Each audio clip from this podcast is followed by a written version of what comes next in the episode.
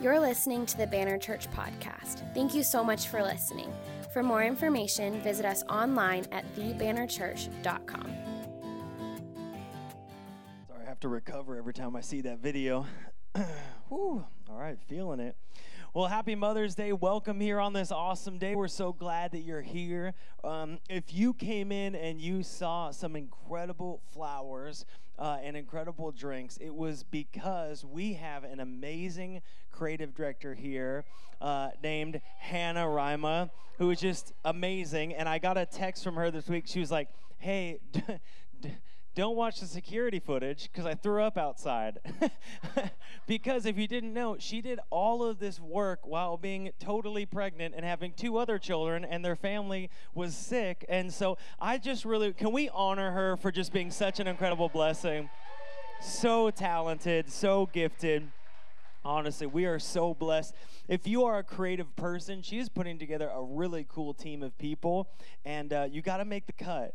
But, uh, or maybe not, apparently, there's no cut. Um, I'm trying to help you out, but you do whatever you want, I guess. Uh, it's really, really a great opportunity. So I know this isn't Discover, but uh, you would be under a great leader who will love and care for you. So I recommend her um, and to be a part of that. But uh, I want to begin today by honoring a mother who's very special to me. I gave flowers in the first service to my mom, who is an incredible mom here at the church. And so I won't make you come forward again, Mom, and give you another set of flowers, though you do deserve it.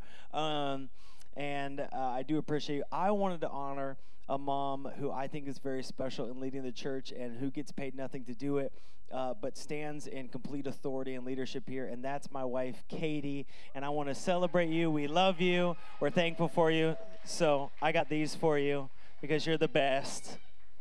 Thank you. Awesome. But we love you, moms. You got, you are awesome. In fact, I thought we'd take a little time here at the beginning uh, to honor moms on this Mother's Day with a little giveaway. So I have, where's my special helper? Right there, Jake, the man himself, Mister Grape Soda Garage, is going to help me Uh do some giveaways of uh, some shirts and hats. Now, we're going to give you a shirt, moms. Hear me. And it's just a size. It's not your size, but then you can go back and pick your size. So we're not like, what size are you? And, you know, we just, you go tell us after and just get whatever you want, honestly. We'll give you whatever you want because we love you. Um, but uh, we want to do this. I thought I'd find out, do we have, I want to I want to talk most kids and grandkids here uh, in the church. Do we have any grandparents here with us today? Any grandparents here? Okay. Raise your hand if you have at least one grandchild. Keep keep them up. You're going to have to keep them up. At least one? At least one? Okay. More than one. How about two? Two grandkids. You can't count dogs. Three. Four. Five. Six. Is it six? Seven?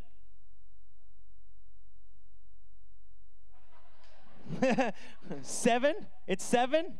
It's it's more than it's more than three, so I think you win. Awesome, awesome. All right, Grandma. Uh, how how many?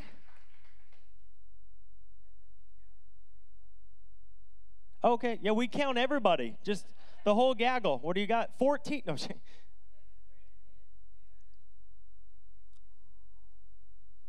eight great. Okay, yeah, you were definitely gonna win. yeah, yeah, for real. Awesome. All right.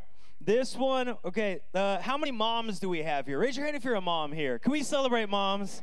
Awesome. Okay. I want to talk about biggest baby.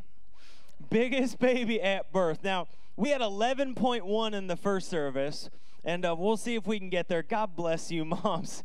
I joked and I said, this is why even if men could, we would not give birth, because I refuse. That sounds horrible. Um... But eleven. But let's start. Uh, let's say uh, anyone ab- above seven. That's pretty normal, right? Seven, eight. Keep your hand up if it's eight. Nine, ten. Okay, Amanda. Amanda, what do we got? What do we got? Ten. Awesome. Amanda wins. Good. We'll give it to Amanda. If you're like, I had more than ten, tell me after. I'll give you a hat. We got a lot of them. It's cool. Um, All right, how about, I want to know the mom, grandma, spiritual mother, really engaged auntie um, who has traveled the longest to be here today. You came from the farthest away. So if you came from outside the valley to be here today, raise your hand. Anyone coming from outside the valley? Oh, you already won. So look at that. You double down. Okay. Um, let's see. Did anyone come from outside of Scottsdale? Oh, it's for sure Madison. Wait a second. Did anyone come from farther than Florence? Okay, yeah, you for sure won. That's so far. Yes. That's a good call. Also, good job, Madison. Uh, I love the Craigs. They they come to everything, and they come to everything from Florence. So it's always funny when, like, other people are like, man, it's too far. I'm like, oh, really? Where are you coming from? They're like, Chandler. I'm like, oh, okay. I'm, like, standing next to Jake. Came from Florence. Like, oh, all right. Well, um, but we love you, moms. We're excited for you. Uh, we we want to celebrate you. I want to encourage you today from the Word. Uh, I know that for some today is a is also a difficult day uh, because of loss, maybe the loss of uh, as you've been desiring to be a mom. And so I want to kind of, I always say this at the, at the beginning to prep you for the end, is at the end of the service, we're going to pray for you and pray over the moms that would like and are desiring to conceive and to have children. If you've been struggling uh, to, to get pregnant or to come to full Full term, we want to pray for you. And not only that, if you want to stand in the gap for somebody that you know and are believing for, maybe in your family, we, we want to pray as well. So uh, we're not going to make you do anything weird. We just we, we're going to pray over you and, and agree with you. Uh, you'll you'll just be raising your hands and we'll agree. But I want to kind of prep you just mentally for that so it doesn't spring on you. Okay. But uh, today I want to I want to talk to moms and talk about moms. And I am not a mom, but I spend a lot of time staring and watching a mom because I think she's really hot, um, and I'm super into her.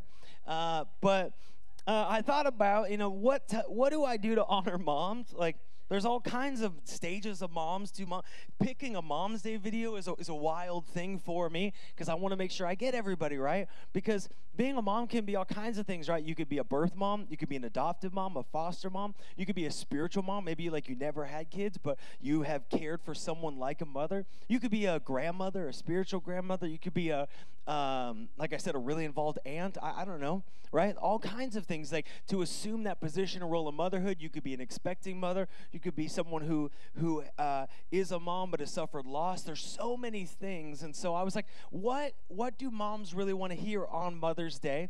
And how do I preach it in a way that really everybody else also doesn't check out? It's like, well, you shouldn't check out because we love moms at this church. But what what do we say? And so I, I kind of started asking, what is it that moms hear most every other day of the year? Like, what do moms hear on Uh, ads and Facebook and Instagram and YouTube and on advertisements and moms groups? And, you know, I'm not normally on those things, so I don't really pay attention, but I started to think about what do they hear and started to pay attention to what is being told to moms about moms and about what you do. And it's surprising to me as I began to, like, look at what's the message going to moms, is what I found is kind of this lingo. Uh, here is what you need in order to be a good mom. You need blank. You need to do blank, not do blank, right?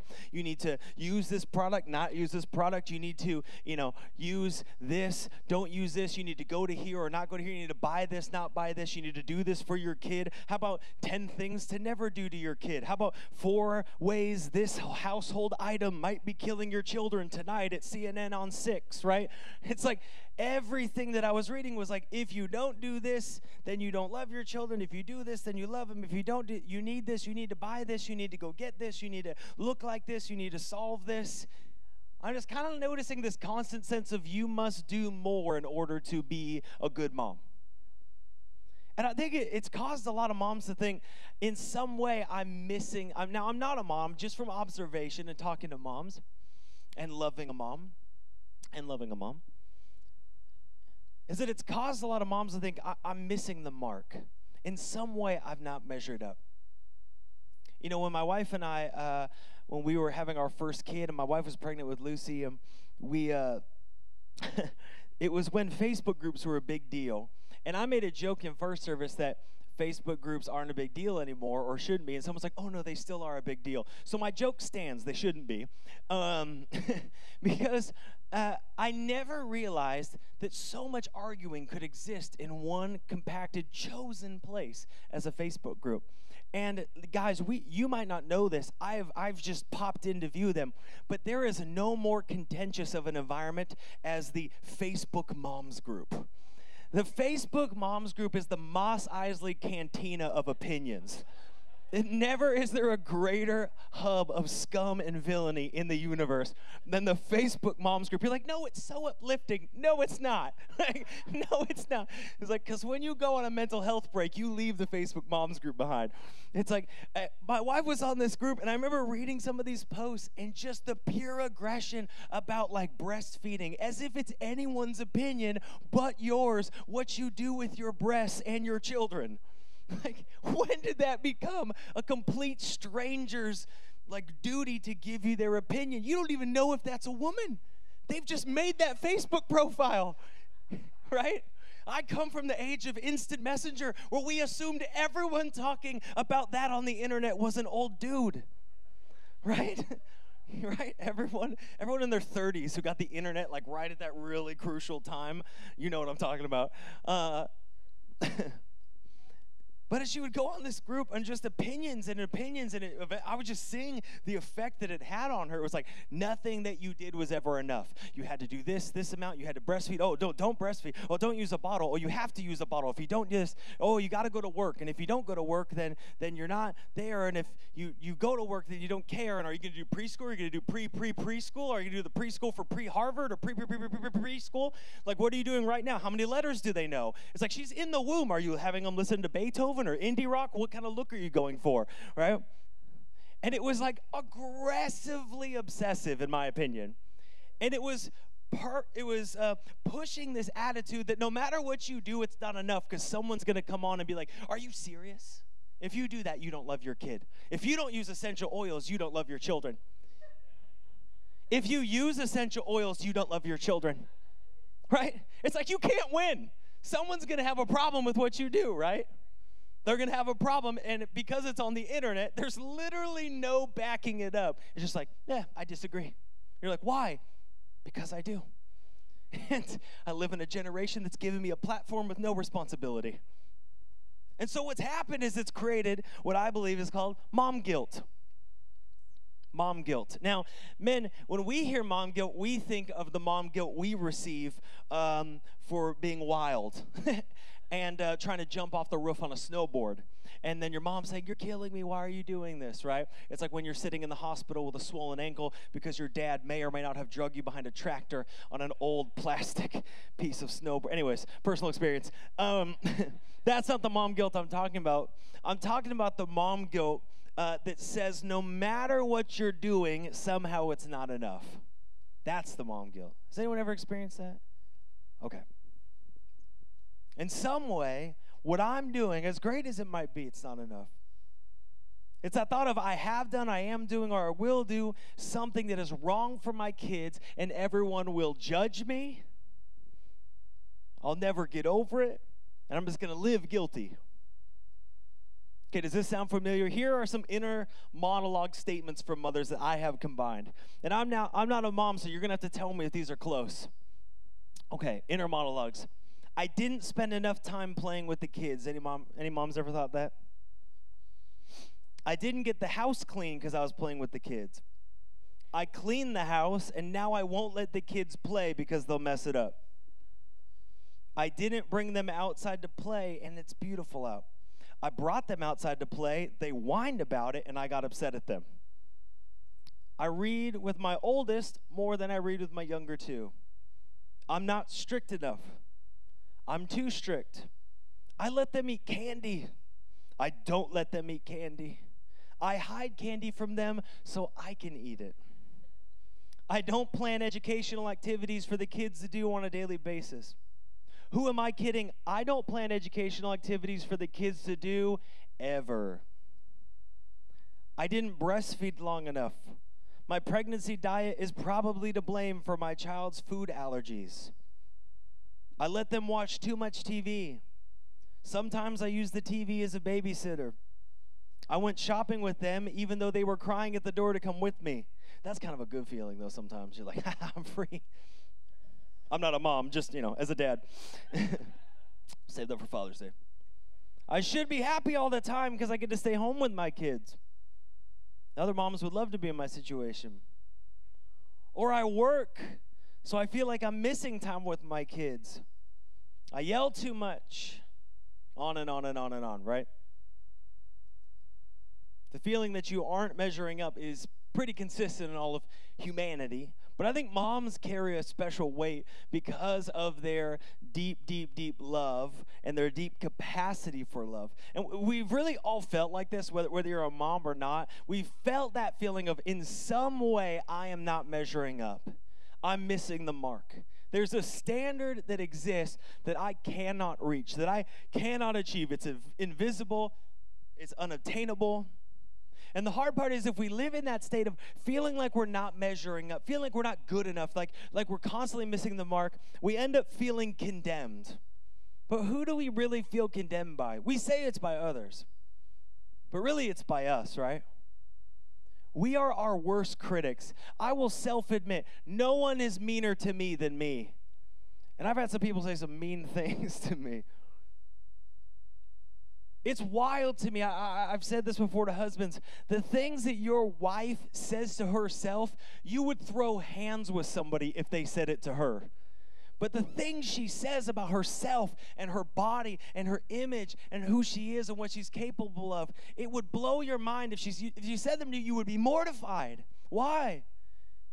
Because we are our harshest critics. We're so mean to ourselves, right? Other people, man, they can critique us, but nobody can mess you up like you. And so what happens is if we feel like we're not measuring up, if we feel like we're not making it, moms, if you feel like you're just missing the mark on motherhood, what happens is you begin to condemn yourself. You begin to condemn yourself, and you might think that others are doing it, and that might be the judgment of others might be part of it, but really it comes internally, what we speak over ourselves. And so I feel like today, man, if you have ever felt, mom or not, if you have ever felt condemned, if you ever felt in that sense like you are missing the mark, and so therefore for condemning yourself, I feel like I, I want to encourage you today because that is not Christ's call upon your life. In Christ, there is not condemnation. And so I want to read you a scripture. If you brought your Bibles, uh, open up to Romans chapter eight. If not, the words uh, will be on the screen for us here, and online they'll be available as well. But I want to read to you Romans eight, verse one. But let, let's pray together, and we're going to get started. God, we thank you so much for moms. God, we thank you for their deep capacity for love. And God, I pray as we open Scripture today, God, even those uh, that maybe have a, a great mother or are a great mother or those who have, have not um, known their mother or who have lost their mother, who are struggling with loss as a mother, God, I thank you that today you renew by your Holy Spirit. And God, that nothing we bring before you, no feeling, no emotion, no struggle, no joy, nothing is rejected by you. You embrace us in our entirety, and you welcome the fullness of our heart. Nothing we bring to you scares you. And so we just give you everything today, and we pray, would you renew us, would you encourage us, and would you strengthen us? In Jesus' name, amen. Amen. I want to read this to you. Romans eight, verse one. We ready? Oh, are we ready? Yes. Yes, okay, awesome. Verse one, there is therefore now no condemnation for those who are in Christ Jesus. Okay, I'm gonna, I'm gonna read that again. Hear me. There is therefore now no condemnation for those who are in Christ Jesus. I know we're gonna move on. I'm gonna read it one more time because you need to hear this. There is therefore now no condemnation, none, no condemnation for those who are in Christ Jesus. He says, for the law of the Spirit of life has set you free in Christ Jesus from the law of sin and death. For God has done what the law, weakened by the flesh, could not do. By sending his own Son in the likeness of sinful flesh, meaning in human form, and for sin, He condemned sin in the flesh in order that the righteous requirement of the law might be fulfilled in us, who walk not according to the flesh, but according to the Spirit. Okay, the first one kind of might make sense, and then the next three are a little more obscure. So let me give some context on this, okay? You're like, the law and the Spirit and the flesh of the law. Let me give just like a little sum up here. Is that okay? Okay, so um, Israel, the, the people of God, the covenant people of God that came from Abraham, that God said, uh, I'm going to raise up a great nation. The promise of a Savior is going to come through them to redeem all of creation. The people of Israel uh, go to Egypt during a famine, and they uh, get food and they grow, but then they become slaves because the new rulers of Egypt, not a big fan of the Israelites. So the Israelites call out to God. God sends Moses, and Moses rescues them by the power of God and brings them up out of Egypt. And that's about, I don't know, four hundred years of history in thirty seconds.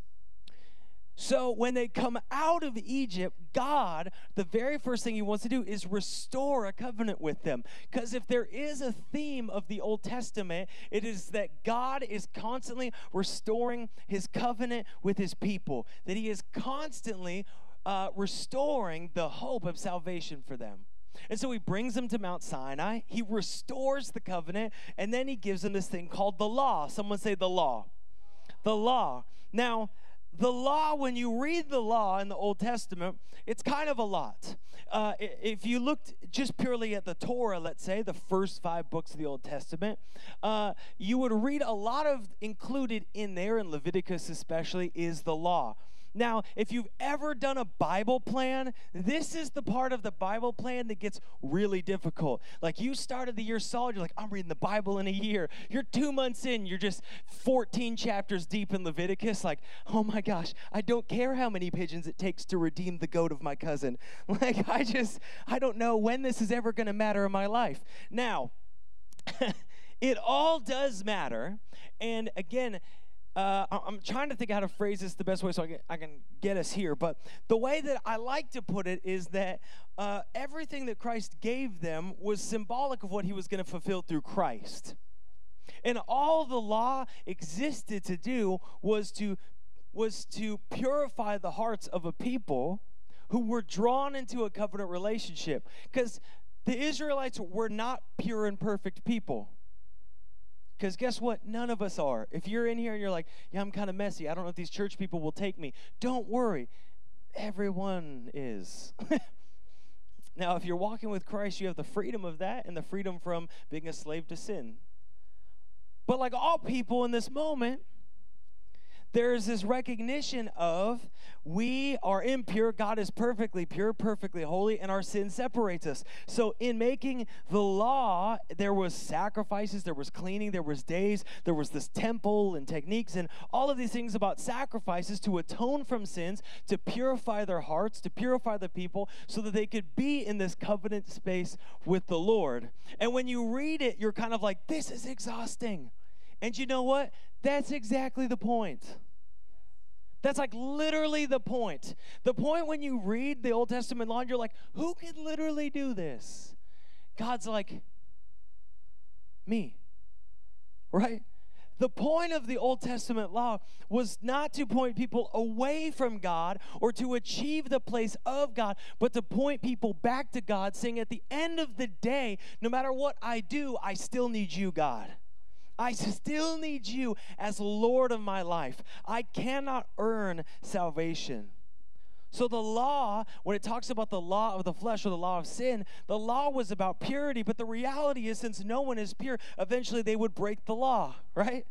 So what happens? There is a consequence. If you break the law, there's, you know, if you sin, right, there, there's a separation there. And again, it's not like God's breaking it. It's that people chose, God says, hey, you should choose to love me and to walk with me. And, they, and then we say as sinful people, no, I'm going to choose to do kind of whatever the heck I want to do. And God's like, okay, I'm going to restore my covenant and say, would you come under that? And they're like, yes, man, we found out it sucks over here. We want to come back over here into the covenant relationship of the love of God. And he's like, awesome, let's renew that covenant. And they're like, yes, here, I'm sacrificing this lamb as a symbol that, that blood must be shed for, for, my, for, for my sin, and that, that I am broken, that I need a Savior. And he's like, awesome. And then they're like, you know what? Actually, I kind of liked it back over here. And so they go back over here into rebellion. And they're like, wow, it sucks over here, right? This is the Old Testament, in case you're wondering, right? And then they're like, oh, man, this is great for like four and a half days. And they're like, and we're back over here, right? And the farther you get in the Old Testament, that window of time gets shorter and shorter and shorter, to the point where they're just living over here like, what's going wrong? Where is God, right? It's like, well, he's over here waiting for you to come under covenant with him. And so the law was meant to guide people in righteousness, but bring them to this realization that they couldn't attain this sense of purity, wholeness. They couldn't die for their own sins. They, they couldn't achieve this for their own life, that they needed God. They needed a Savior. So what Romans in, in this chapter in eight, one through four is saying is, saying, listen, the law was meant to bring you to a point where you recognized you could not measure up, and to realize that you need a Savior. And it is through the Savior that we have hope. See, this is the place that we all have to come to. I have to come to, all of us, is the debt of my own sin I cannot work off. Right? Any of you who have found Christ recently, you have recently realized this, like the weight of my own sin. I, I, there was nothing in the path I was walking that was going to fix that. That requires Jesus. I need a Savior. And so Jesus came to fulfill the law, not destroy it. He didn't come to eviscerate the law. He came to be the fulfillment. The fulfillment of what? The fulfillment of a covenant relationship with God, that we were to walk in unity with God, to fulfill our heart cry for purity and relationship with God, to pay our debt, to be the sacrifice for us. So what's amazing is when we give our hearts to Christ, he comes and covers us with his righteousness. See, in the law, they would do sacrifices all the time. If you read the Old Testament law, it was like, sacrifice a pigeon and a goat and a lamb, and a lamb was a big one, and oxen and all this stuff. And it was all about to show that, that, that blood, that life, that, that there is a connection between sin and death, right? But when Jesus comes, he is the once and for all sacrifice to cover our sins. See, the reality is I am condemned by my sin. I deserve judgment for my sin. And there's nothing that I, technically speaking, could do for that. But Jesus, Jesus comes, and he takes that condemnation upon himself to the cross and gives me life. And he restores me in this beautiful exchange. And this is why Romans eight, Paul can say, therefore, there is now no condemnation in Christ. Under the law, there was condemnation. Why? Because we could never measure up. But under Christ, there is no condemnation. Why? Because Christ has covered it. It's not about measuring up. It's about laying it at his feet. It's about coming under him. It's about surrender. It's about giving our heart. It's about. Gi- it's not about attaining. It's not about achieving. It's about surrendering. This is so important. Moms, not moms, everyone here today, hear me today. There is no condemnation in Christ. How much of our life is lived feeling condemned? Feeling condemned by your failures. Feeling condemned by your shortcomings. Feeling condemned by your past. See, Jesus has called us to live life in the Spirit. He says the law of the Spirit, the Holy Spirit. He says, when you're with me, when you're full of the Holy Spirit, there is no condemnation. Romans eight one, look at that. There is no condemnation for those who are in Christ Jesus. Listen, your past does not condemn you, no matter how hard it might try. Your mistakes do not condemn you. Your insecurities do not condemn you. What the world says does not condemn you. Those people you keep hanging around that, like, you still call your friends even though you don't even really like them, and they always bring up garbage about you, They're, they don't want you to step up. They don't want you to grow, so they keep cutting you down and bringing up your past mistakes. You know who I'm talking about. You know who that is in your life. They keep bringing you back to the failures that you have. It doesn't matter. They might try to condemn you, but if Christ has not condemned you, you are not condemned. Yeah, you can cheer for things. That's all right. That's okay.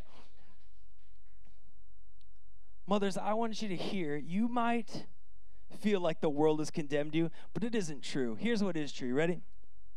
You are a daughter of Christ. Sorry, let me say that again. You are a daughter of God with Christ. You are a daughter of God. It says that we are sons of God, that we are co-heirs with Christ. There is no condemnation. Others might judge you. You might judge yourself. But in the end, God does not condemn you. And I feel like it's so important as, as I look at the way moms are spoken to these days. I, I feel like w- with the weight of visual uh, presence that is put upon mothers, th- there is such a sense of condemnation. But moms, you are not condemned by your messy house, right? Like, you were like going to have this super hipster house, right? Everything was in its place. It just looked so good. And it had the boxes and all the things. And you went to, like, the, the flea markets and you got all the stuff. And then you, I don't know, whatever you did, the seventies furniture. And it looked so cool. And then, like, day one of your kid walking just bit the end off of that table. You know what I'm talking about, right? Like, you guys have a dog? No, we have a toddler, right? Oh, toys are everywhere. Then your kid found yogurt. And now you're just finding yogurt places. You know what I'm talking about? People who don't have kids are like, what? Yeah. Welcome to the jungle homes. You have no idea how much work it takes to get the house ready when you come over.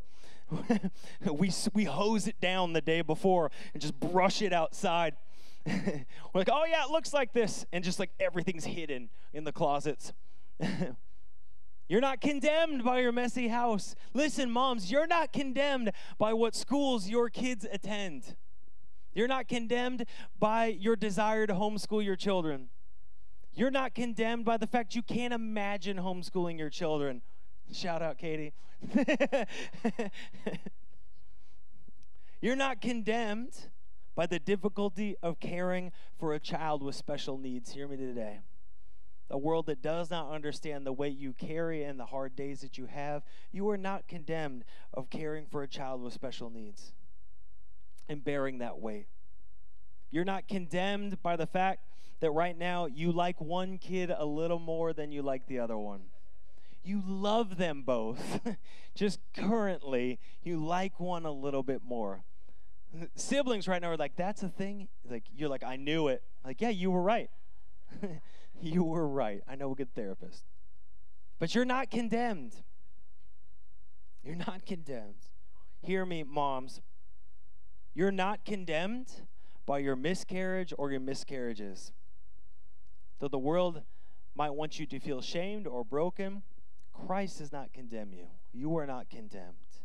You are not condemned by the people sitting here in this place today. You are not condemned. You're not condemned by your lack of desire to have more kids. You're not condemned by your desire to have a lot of kids. You're not condemned because your life does not look like the moms on Facebook, Instagram, and YouTube. And I go the other way and say, you're not condemned if your life does look like the moms on Facebook, Instagram, and YouTube. Because guess what? You're not condemned, right? We don't need to judge people for being a little messy. We don't need to judge people for being put together and stylish. There's literally no point. I hope you guys are catching a theme. You're not condemned by your inability to cook. You're not condemned because your kids aren't normal. Welcome to the club. You're not, you're not condemned because you're single as a mother. You're not condemned because you're a divorced mom. And you're not condemned if you're a mom going it alone. You're not condemned by your desire to have a break alone from your kids from time to time. Hear me, you're not condemned, though the world might say you are not condemned by your body. You're not condemned by the failures that weigh on your heart. You're not condemned by the child that has walked away from Jesus. You're not condemned when you get angry at scraping mac and cheese off the kitchen floor.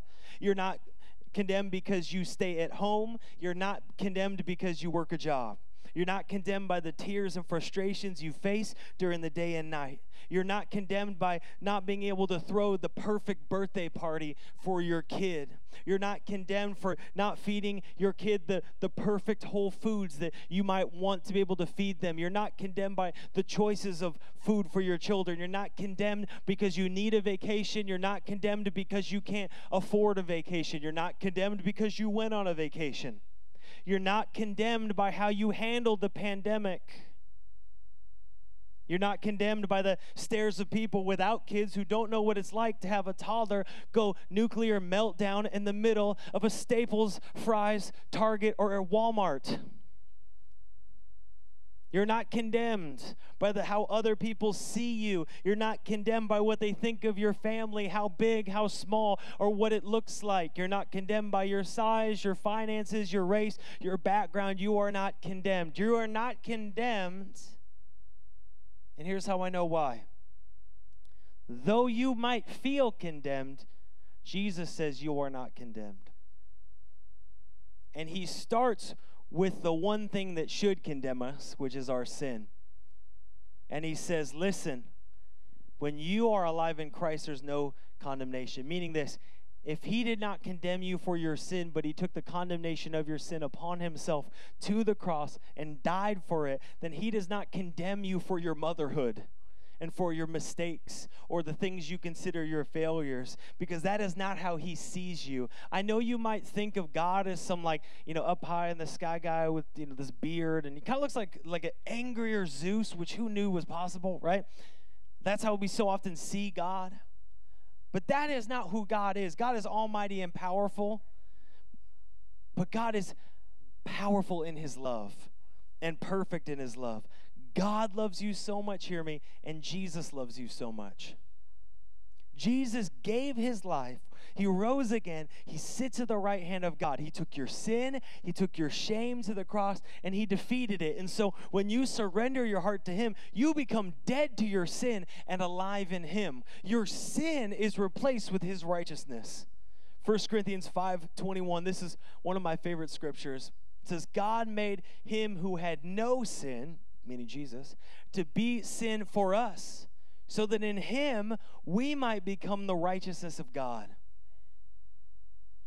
See, when God looks at you, what does he see? Does he see your failures? Does he see your mistakes? Does he see the, see the things that you stay awake telling yourself that you screwed up for your kids? Does he see that, that the sin the enemy comes in? No, he, he sees the righteousness of Christ. And what happens is you've already died to sin, but the enemy will try to come in and try to bring up the sins from the old you that Christ has died for. You know what I'm talking about, right? He comes in, he tries to attack your identity as a child of God. He says, you aren't what God says you are. You're a failure. You're a mistake. You're a mess. You're too much. But listen, God calls you his child. God brings you under his covering, the covering of his righteousness that has covered your sin and shame. So if someone is trying to shame you, they're not bringing what God's bringing, because God has not come to shame you. It says in Psalms that those who look to him, their faces are radiant, and they are never covered with shame. So if you feel like someone is trying to cover you with shame, that is not the covering of the Lord. You need to get out of that covering, and you need to get under the covering of the Lord. You need to unsubscribe from whatever's shaming you, and you need to come under the covering of the Most High God. Moms, if I could say something to you, I, I want you to just hear these words. You are covered, not condemned. Though you might feel in some ways condemned, you might, as I'm listing those things about kids and children, you're like, yes, I feel that. You are covered, not condemned.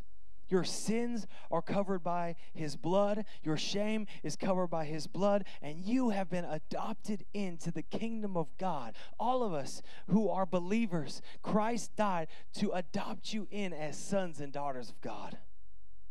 Romans eight, if you continue to verse fourteen, says this. For those who are led by the Spirit of God are the children of God. The Spirit you received does not make you slaves so that you live in fear again. Rather, the Spirit you received brought about your adoption to sonship, and by him we cry, Abba, Father. The term Abba, Father is awesome because it's a term of endearment. It's the term that a child would say about their parent lovingly, a call out, a crying for their dad. It is that kind of response and call out, which to us, you know, we we we might think that's a That's a normal thought. Some of you, that might be a difficult thought. At the time this was spoken, that was a crazy thing to have an intimate relationship with an almighty God. I still think it messes with us in the same way. But there's an intimacy here. See, we feel like we're so not, often not measuring up, missing the mark, and yet here God is reconciling us to himself and calling us his children. Isn't that crazy? God not only deeply, deeply, deeply, deeply cares for you, but he brings you under his covering. It's not that he died for you and then just like left you out in the cold. He wants to bring you under his covering. I love this idea of being children of God under his covering. Um, if you've ever seen, uh, I don't know, any kind of waterfowl, I guess, ducks, geese, um, I, I've seen geese do this. Even chickens will do this. When they have chicks and it's cold, they'll bring them in under their wings. And it's cool because the water runs off and then it's warm underneath. And so they're protecting their young. And you're right next to the heart. You can hear the beat of the heart, and it's comforting. And this is the image that God gives to us about coming under his covering. Is that God says, I love you so much, I bring you under my covering so that you can be safe, so that you can be comforted, so that you can hear my heart for you.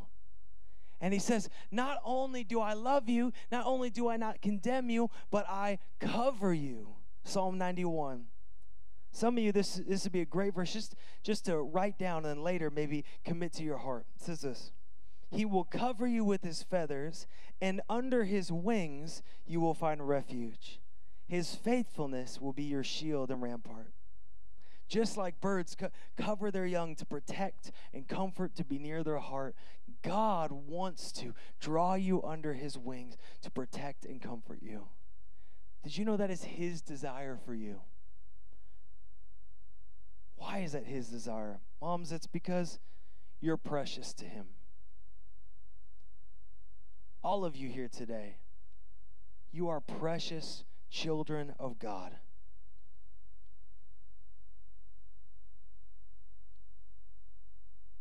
You are daughters of God, the Most High God. You are God's precious children, and that's how he sees you. I uh, would sing to my kids all kinds of songs when they go to bed. Right now we're uh, singing to our son this Bob Marley song, Three Little Birds. Don't worry about a thing, right? It came from this book, and that's all he wants now. Uh, but we used to sing all kinds of songs about Jesus. and uh, one of the ones is, right, Jesus loves little children. All little children of the world, red and yellow, black and white, they are precious in his sight. See, God did not die for you because he had to. God was not inconvenienced by you. He loves you. Amen? He loves you. Bad, you can come up today. You are precious to him. Scripture says you are like that pearl of great price, right? That a man, when finding, would go sell everything he has to get. Everything. You are worth him giving his life for.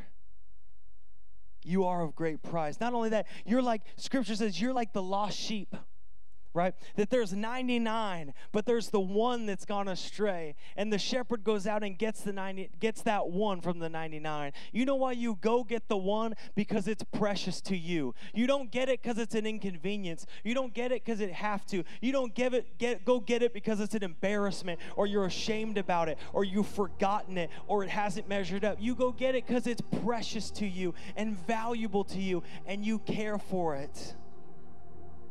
See, you are the child that God stepped out of heaven onto the earth and suffered the pains of this world, that was beaten and died a brutal death, that went to the cross for your sins, that died, defeated death, hell, and the grave, that rose again on the third day. You're the child that he rose again and invited into the resurrection. You're the child that he longs to walk in all of eternity with. You're the child that though we have gone astray, that he came and died so that we could have another choice of new life, that though we chose to wander far, that he came and suffered our death and paid our price so that we could have life with him. You are that child. You are that precious to him. So when the enemy comes and he starts whispering in your ear, starts saying, "Ah, oh, man, look at you. House is way too messy. You don't do enough for your kids. You aren't doing enough.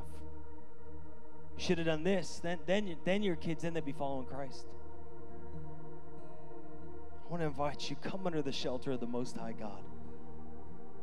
Remember that there's no condemnation in Jesus. There's no shame in Jesus Christ and those that look to him. Stand secure that, that, that he cares for you as his precious child. When we get this, that there's no condemnation, there's a freedom from guilt and shame. See, God doesn't want you to live with mom guilt. You're free. You're released. And you can walk in the freedom that comes from knowing you are adopted as a child of the Most High God, who does not hold your sins and shortcomings against you, but lavishes his affection upon you. I want to invite you, would you stand with me today? We're going to pray for three things as we end. Like I told you, at the very end of this moment, we're going to pray over you if you are praying and believing uh, to conceive a child, um, and or if you'd like to stand in the gap. But that'll be the third thing. We'll talk about that. The very first thing today that I want to pray for you, if you'd all just bow your heads and close your eyes with me. The very first thing I want to pray is for those that want to surrender their heart to Jesus. What's amazing about this is if we lay our hearts before him, if we repent of all that's in our hearts, when the enemy comes and he tries to speak against us, there's nothing there for him to use. See, what happens is we leave all that junk and that shame in our heart, and it's like a little ammo cache that the enemy shows up and we've like armed him to come against us. But when we take all that and we lay it at the feet of Christ, there is nothing for him to use. There's nothing for him to whisper against us, because we say, listen, God already knows. I already gave it to him. And listen, you cannot condemn me for what Christ has not condemned me, because I have surrendered it to him and I am made new, and I'm walking in righteousness and holiness and pursuit of him. I am not that old self. I am walking in truth. I've left behind my slavery to the flesh and to my sin, and I'm walking in righteousness. If that's you today and you're saying, I've never made that choice, or maybe I need to again just surrender my heart to Jesus and say, I give you my life. I repent of all unrighteousness. I empty my heart, and I choose to walk in the freedom of a relationship with you. Scripture says if you make that choice, the old is gone, the new has come. So today, whether it's the first time or again, you need to surrender your heart to Christ. I just want you to respond today, no hesitation, by lifting your hand and saying, I choose today to surrender my heart to Christ, and putting it back down. Thank you.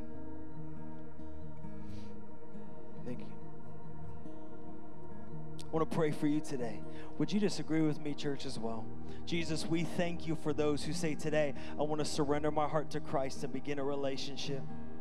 I want to say yes to Jesus as my Lord and Savior, or recommit my heart. I've not been pursuing you, but Jesus, I'm saying again, I commit my heart to you, and I choose to follow you. I surrender the completeness of my heart. I repent of all unrighteousness, and I lay it at your feet, and I thank you that you are making me new. If anyone is in Christ, he's a new creation. The old is gone, the new has come. Second thing, just in this mode with your eyes closed, I want to pray for moms today. If you're a mom, I want to pray just for comfort and peace upon you. Would you just lift your hands with me today? If you're a mom, a grandma, a spiritual mother, anything, would you just lift your hands? I want to pray for you today. Just lift them in a receiving posture with me, if you would. Jesus, I thank you for these incredible mothers today. I thank you that through you there is no condemnation. And Jesus, I pray upon each life a peace and a comfort that comes from you.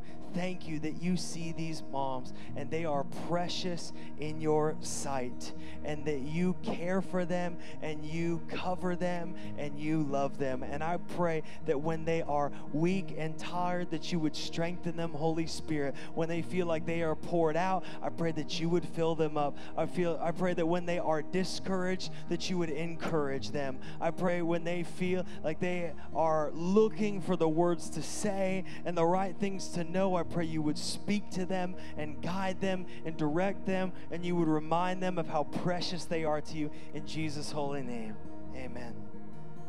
The final thing we want to do today, we do this every uh, Mother's Day. Every Mother's Day we do this, and I've, we've done this for years. And what's cool is, like, I can think of kids um, and their names who really Uh, became fulfillments of and testimonies of what God can do in this moment. And so for years, what we always do is we end Mother's Day by praying for those moms who who desire to conceive. And this is probably one of the, the most difficult moments, because there is so much shame culturally, I feel like, for some reason attached to this. And yet, I so strongly believe that Christ releases shame over you today. That there is no shame in Jesus. There is no shame in this place. There is no shame in this church. There's only the love of God for you, and I believe in the testimony. And so what we do is, I'm just going to invite you, if you are praying and believing to conceive, to have a child, and for whatever reason, you, uh, you are unable, or you, you are, are believing, or you're struggling, whatever it might be, we're going to pray healing for you. We're going to pray breakthrough. But also, I know those of you, you might have someone in your family, in your life, that is also praying for that. And what we say is, you just stand in the gap for them. Right? So you're just standing saying, I'm praying and believing for them. So if that's you, and you are, I'm not going to make you come forward. You're just going to raise your hand. Don't worry. People get really concerned. But if that is you, and you're standing in the gap, or you personally are believing, I'm just going to invite you right now. Would you just lift your hand with me so we can pray for you today? Awesome. If you're in this room, would you just outstretch your arms towards anyone whose hand is raised? And we're going to pray together. If you're online, would you comment as well? And our online team is going to pray for you. We stand with you online and in person.